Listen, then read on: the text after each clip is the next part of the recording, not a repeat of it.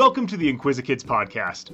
Tune in for daily discoveries as we celebrate curiosity and explore interesting facts about history, science, and more in five minutes or less. Hi, I'm Luke, and welcome to the Inquisikids podcast.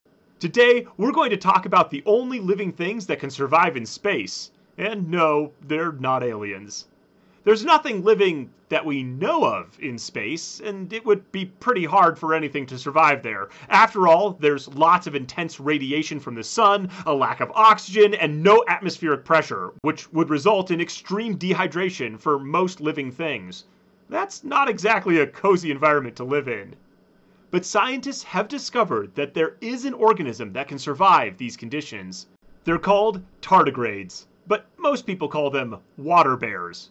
Now, it's important to remember that these little creatures don't actually live in space. They live on Earth, usually on moss or at the bottom of a lake. There's a good chance, however, that they would be able to survive in space because they're basically indestructible. If you want to know what a water bear looks like, you can find a picture online. But for now, close your eyes and try to picture a miniature bear with eight legs, six claws on each foot, and a scrunched up face, and a weird little mouth tube. It's a bit hard to imagine, but even if one of these creatures was right in front of you, you wouldn't be able to see it. That's because these animals are microscopic, so small that they can only be seen through a microscope. Water bears can live basically anywhere.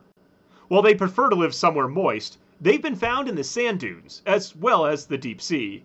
Talk about two drastically different environments. An extremophile is an animal that can survive extreme conditions. An extremophile is an animal that can survive extreme conditions. And water bears are a prime example. For instance, they can go up to 30 years without food or water. They can also survive temperatures hotter than boiling water and colder than absolute zero, and survive intense radiation.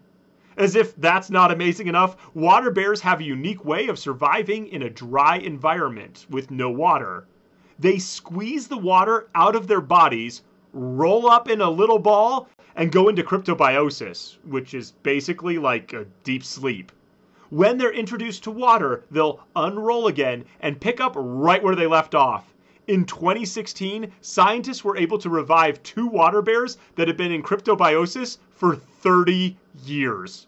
While we don't think there are any water bears living in space yet, a spacecraft carrying lots of these tiny creatures crash landed on the moon in 2019.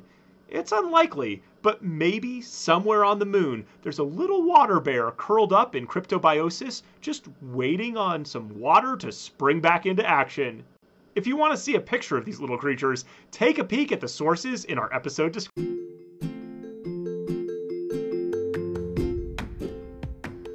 Thanks for tuning in to the Inquisikids podcast. If you want to see the sources we used for this episode or send us some listener mail, you can find links in the episode description.